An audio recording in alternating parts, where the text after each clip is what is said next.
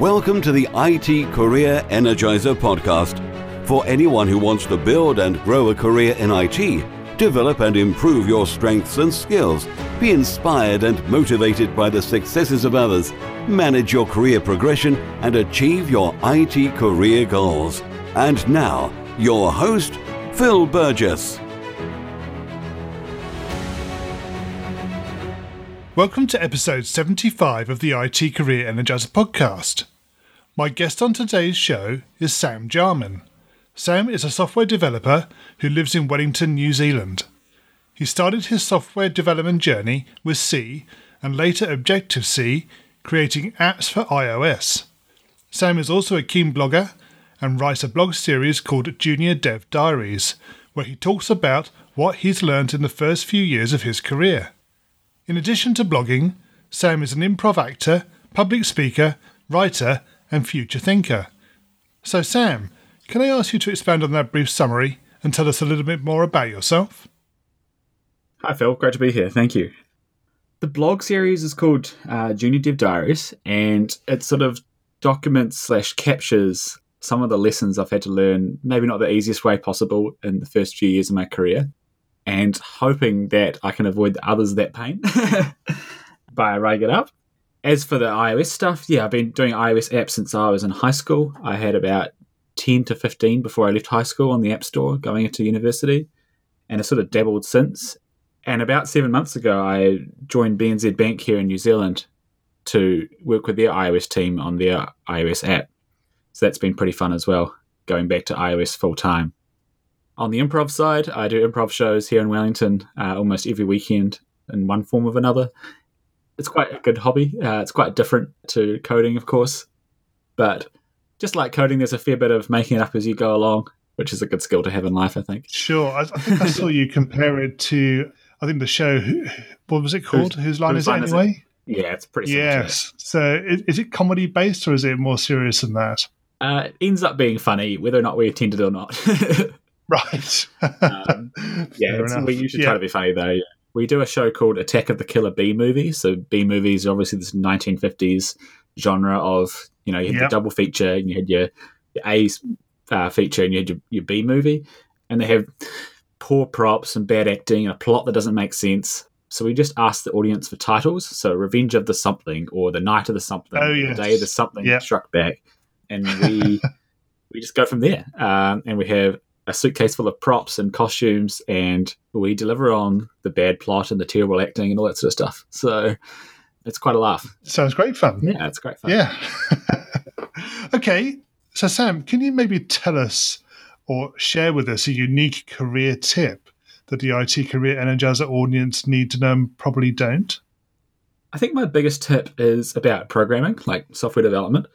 I think my biggest tip would be your code and your comments and your commit messages is not for you now, but it's for your team later, or your, even yourself later. So that's to say that whilst your code might make sense to you now, or you know what you were doing at the time, essentially no one will ever know more about that code that you've written than you. So when it comes time to open up a pull request or even merge the code in later on, the code better be perfectly understandable and expressed in a really clear and concise way. It doesn't have to be bug free, it doesn't have to be perfect, but it does have to be perfectly understandable, such that when someone comes back to it later, they don't struggle with it. They don't struggle to see what you were trying to do. That's probably my biggest tip, and that why I say that is because it makes you think in a very different way as you program. It makes you think about code structure, code quality, um, the separation of concerns, uh, how testable it is. Have you even written tests? And that's that sort of stuff improves the quality of your code and improves the asset that you're essentially adding to in the business environment. Yep, absolutely right. Okay, Sam, can you maybe tell us um, the story of your worst IT career moment and what you learned from that experience? yep, uh, obviously a bit embarrassing to talk about. So I was at a startup previous to my current employer, and like all startups, they're full of stress and pressure and uncertainty. And I, by and large, do love that but I had been overseas for the company, which I absolutely loved. But I came back a little bit disillusioned with the potential future for the company. And that combined with what I'm almost certain was burnout, I got back to my teammates and I was definitely pretty negative in a meeting. And we just had a new engineering manager start, and he was trying to um, implement Scrum, which is a fine system, but wasn't what we needed at the time, I, I don't think. So I got pretty defensive and my tone was incredibly negative and I almost I, I did make some personal attacks towards this this new hire and I obviously I feel very embarrassed about it now, but I think it taught me a very powerful lesson in terms of how do I well, one control my emotions in work and life, but also how do I actually just go into something with an open mind? How do I stay positive about things even though I'm not convinced? The whole team was sort of open and ready to try it, but for some reason I wasn't. And that's something that I actually encourage others now is like if you well essentially in software, software is a team sport for most people and IT is in, in general. And so decisions are made as a team. And so if you're against the team for some reason, either the team doesn't know something you do or you don't know something the team does. And generally, we let ideas win on merit, but usually it takes a while to communicate effectively what that idea is and the implications of it. So, my learning from that, and after chatting with my managers about the incident and this kind of low point in my career, I sort of did more reading and did more thinking, and now I'm really into the idea of team based decisions and, and buy in and making sure everyone's on the same page yeah. before doing something and also just accepting the fact that you know you might disagree with the team, but at the end of the day, the team has decided to go this way, so get on board. You know. Um, yes. You know, yeah. there's there's always the door if you don't love it, or if you if you find yourself losing too many arguments, that's just simply not a good fit, and that's fine. You're able to be like, that's okay. I'm going to move on. But it's just like this idea of that what the team wants and being able to pitch an idea to the team and trying to trying to get the team uh, behind that idea is, is really important. So that's where I sort of failed at hugely embarrassing, but really monumental learning point for me. And I'm, so I'm so glad it happened. Um, obviously, I, I feel really sorry for my colleagues and that gentleman at the time, but um, we got past that and I definitely had built the, uh, mended those bridges, I should say. And, and I left that uh, that job on a really good note, which I'm, I'm pretty proud of. Cool. Okay. So it sounds like you've managed to sort of change the way you approach things in terms of being more open minded and maybe more collaborative. Yeah, definitely. It's hard to sort of, as a junior, I guess, to try to like make your mark on the world, try to make your stamp.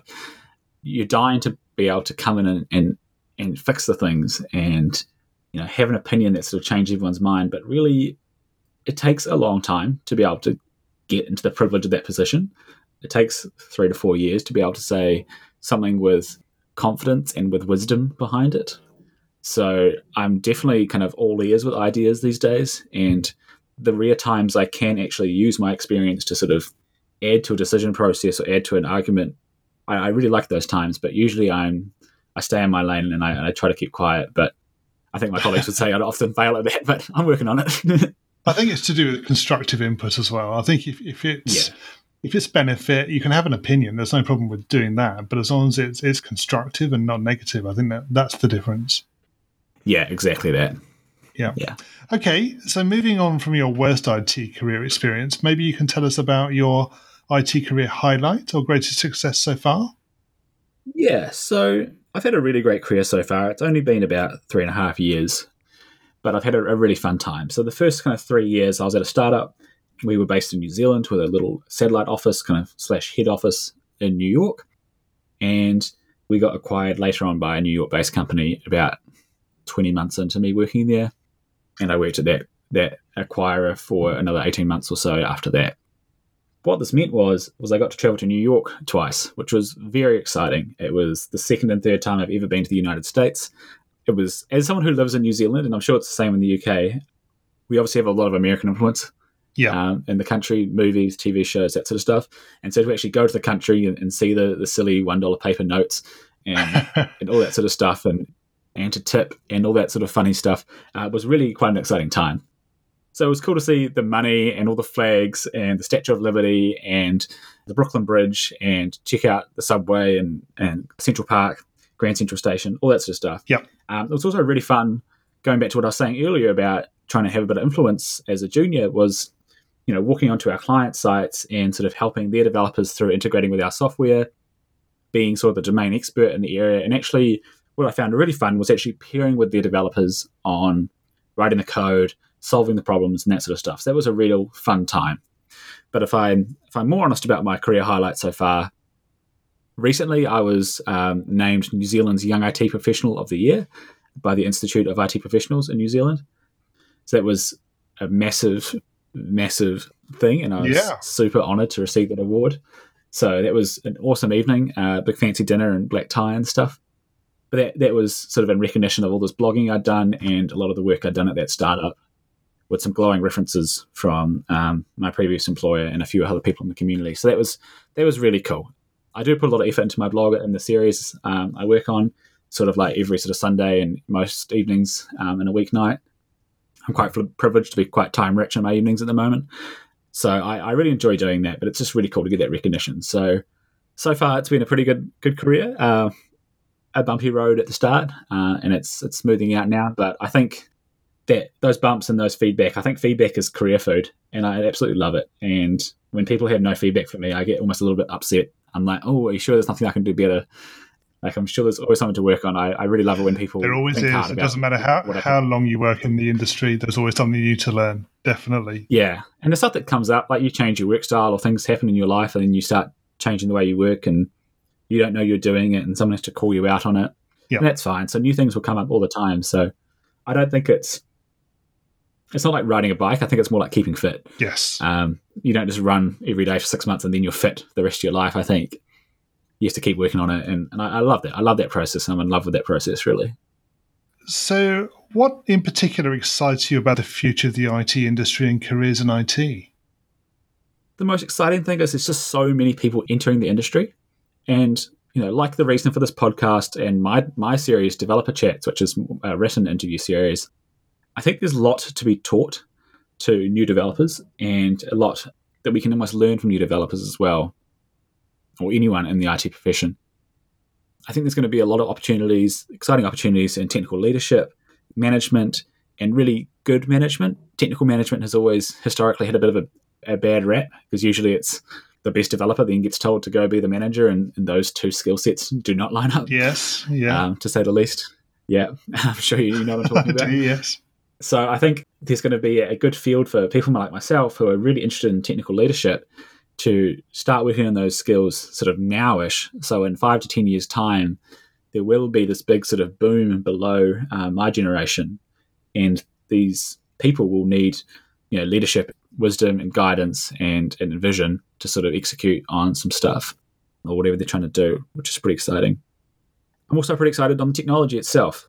I think artificial intelligence has we're really just scratching the surface of that at the moment. I think spam filters and all that are quite cool, but I think it's going to have some hugely profound impacts in the way we think about software hmm and the way the general public sort of thinks about software.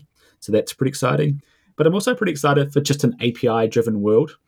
The idea that any company should be able to exchange information that it has um, with any other company. So companies can ingest data, enrich it, then pass it on, and data will just flow around the world and things will be connected. And then it, it starts, you can start to really see where we're going to get these sci fi cities of the future where, you know, you, you ask Siri for something and Siri goes off to many different services and figures it out for you. And then later, um, the assistant comes back and tells you it's ready or something like that. And it's, it's like a science fiction movie. And I think we're absolutely going to get there. So I'm pretty passionate about APIs and developer experience. And, and once again, it's about writing good documentation, good code, because APIs are not for you now, they're for your customers Yes. later. and so all that sort of stuff kind of ties in. It's about you know empathy for your user, empathy for other developers using your stuff, which is pretty exciting. So I think the IT field is going to be hugely interesting. IT is not going away; it's growing. We've barely started this industry. We're very new as an industry, and it's only going to grow faster and faster and faster. It's certainly not going to grow linearly. Yeah. It's going to grow exponentially, and that, that's really exciting. But we've got a lot of work as people in the industry to do, supporting new new talent, making sure that people from underrep- underrepresented groups are getting into the industry, because diversity of thought is so incredibly important. Making sure that people feel comfortable once they're in the industry, making sure people feel supported, making sure people grow, making sure people are paid well and fairly and equally. So lots of fun, interesting problems to solve, uh, and I'm super excited to be part of it. Really. Good. Okay, we're going to move into the reveal round now. Are you ready for this? Yeah. Okay. So, what first attracted you to a career in IT? So, I was in year nine, which is I was uh, 13, 14 at high school. Uh huh. Yep. And the class, I was in a history class, and they said you can make a poster about, I can't remember what it was about. I think it was like World War II or some aspect of it. Or you can make a website using Apple's iWeb. And I was like, oh, I'm going to make a website. That sounds way better. So I started making a website with this iWeb program, which was probably like, it's kind of like what Webflow is now, but so old and so first stage, uh, non responsive, just a brilliant sort of like drag and drop website creation. So I started there, and then I was like, cool, I need a background music playing. I want to like change the fonts, and then I couldn't do it with iWeb, so I sat down with the um, the IT support person, and he knew HTML, and so I sat with him and peer programmed and figured out some of this cool stuff. And then I was like, oh, there's actually code behind this drag and drop tool, and that got me interested in the idea of like I'm communicating with a computer in a language that it understands and I don't that well. um, so that was really exciting. That sort of where the bug first hit me, and then I kind of went back to it later on. I was like, right, I want to start learning programming properly. And I asked the IT guy, where do I start? And he's like, well, I started with C. I was like, well, I'll start with C too. And starting with C is never a good idea. um, it's, no. it's, very difficult for an entry point. But I was so full of passion that I sort of, I sort of got quite far. And then in my final years of high school, a different IT support person organised a night class for iOS programming, and we had someone uh, in Christchurch in New Zealand having their own app agency, and this was about 2009. So he came in and taught a few classes, just a few like how do you link up a button on the screen, and a few like relatively beginner slash simple things. And I was just hooked. I just got bitten by the bug, and this was during the App Store Gold Rush days, and it was fair to say I was pretty interested in making a lot of money, but also I really liked the programming. And when the money didn't come through, I the love for programming stayed. So that was really that's a good effect. I'm glad I didn't wander off. So yeah, a couple of these key moments where I was like, oh yes, that this is for me. And then telling my parents I didn't want to do med school was the interesting conversation. uh, yes, but they're okay with it. I think, I, yeah. I think I've uh, I think I've done right. So, what is the best career advice you've ever received? I think it would be their empathy piece for other developers, uh, empathy for the team. Empathy is something yep. that, if I'm perfectly honest, doesn't come naturally to me. It's not something I've ever actively worked on until the last couple of years. And whilst I'm, I think I'm a nice person and I have feelings and I'm not like a robot. Putting myself in someone else's shoes is, is a lot of cognitive effort for a lot of people, including myself. And so working on that to see like, oh, I wonder how that person's feeling. I wonder what that person wants or what does that person need out of the situation is something that I think a lot of people should work more on. Yeah, agreed. If you were to begin your IT career again right now, what would you do? I would start with Python from scratch. Um, Python is a very nice beginner language, or Ruby or JavaScript, and then I'd probably do more websitey front endy stuff. I think that's a really good way to get fast feedback on what you're doing. I think I got it essentially from iPhone programming, but I probably did it the hard way. But I think in those early days, it's really important to write some lines of code, refresh the screen and the thing to be different, and you get that instant feedback of like, oh, I'm actually putting an image on the screen, or some text on the screen, or I'm centering something, or I'm bolding something. So that's that's probably the technology approach I would take. I would try to um, lure myself in with something quite visual quite quickly, and as for that, I think it would pretty much be the same same way. I think starting in IT is like being in a dark room. You kind of just start to bump into things, and then eventually kind of figure out what's in the room. Um, and people like us yes. like to try to turn on the lights for people, but I think some bumps and knocks are, are definitely good for you along the way. yeah. Um, what career objectives are you currently focusing on? So I'm, I'm hoping to transition into sort of someone what someone would call a senior developer yep. over the next few years. So there's no one standard for being a senior developer. It's not like a, a, chartered accountant or anything like that. No one sort of internationally agreed on what a senior developer is or a senior anything. But what I think it is is just a breadth of wisdom based on experience. So I think it just takes time. I think trying to call yourself a senior developer before sort of seven to ten years experience, you might be trying to cheat the term a little bit. So that idea of being the, the bigger person in the room, taking the high road, uh, which as discussing earlier, I have not done in past sometimes. That's sort of where I'm trying to get to, being very helpful, helping other people and helping the people around me move faster and being more efficient and sort of Yep. adding value to the company I work for in, in that sense. Um, and I think that's sort of a good prerequisite for, for leadership, um, where I want to head to eventually. But I think that that stage for me is like, how do I be a better developer? How do I work better with other people? And then how do I help my fellow developers move faster and succeed more? And that that is a, a, a simple statement to make, uh, but very complex in implementation. Yep. Um, plenty to do, definitely. Yeah. Plenty to do there. Yeah.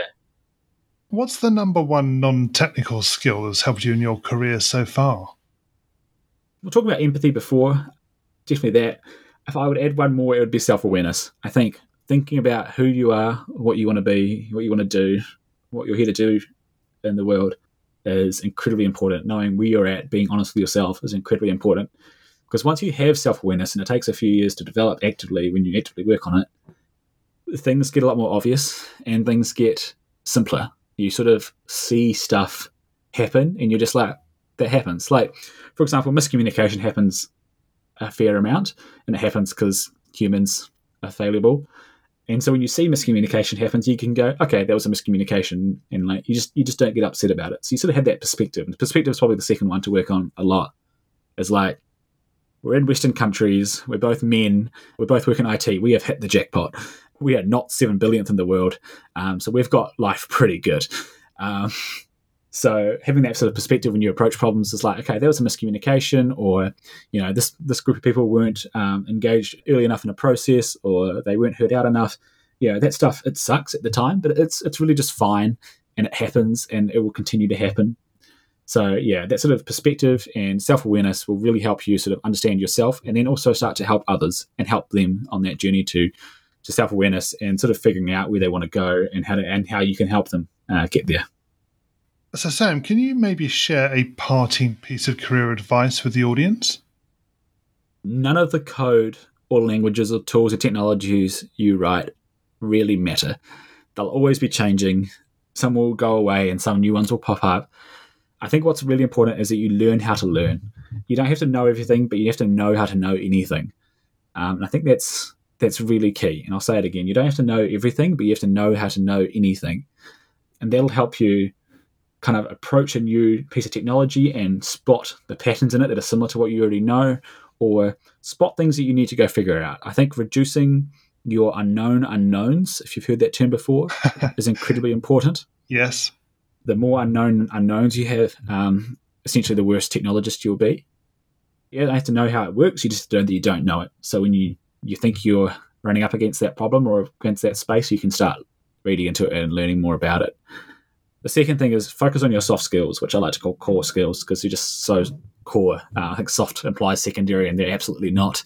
They're, they're very much primary skills. I think focusing on your soft skills are really important, and especially for developers. If I'm going to make a sweeping generalization, we're not great at them, but it's a team sport, so all the same team stuff applies. You can read interviews from basketball players or rugby players or cricket players, and they all have the sort of same team mentality, and the stuff that they say is really, really interesting for software development.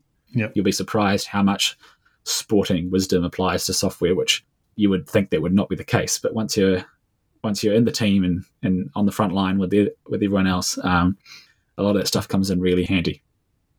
And Sam, finally, what's the best way we can find out more about you and connect with you? Cool. So I'm on Twitter at, at Sam Jarman, so S A M J A R M A N, and I'm also at samjarman.co.nz. And from there, you'll be able to go where to whatever place you like to go and probably find me on there as well. Sam, thank you so much for joining me on the podcast today. It's been great chatting with you. No worries, Phil. It's been great to be here. I really appreciate the time. My thanks to Sam for being my guest on today's show. You can find full show notes on the website at itcareerenergizer.com slash e75. In the next episode, I'll be talking with Mitchell Hashimoto, who is a passionate engineer, public speaker, and founder of HashiCorp. You can get next week's episode and other future episodes automatically downloaded and available to play by simply subscribing to the podcast in iTunes, Stitcher, or whichever streaming service you're using to listen. Thanks again for listening, and remember, if you're not growing your career, you're slowing your career. Have a great week. Thanks for listening to the IT Career Energizer podcast. To find out more about building a successful career in IT, visit itcareerenergizer.com.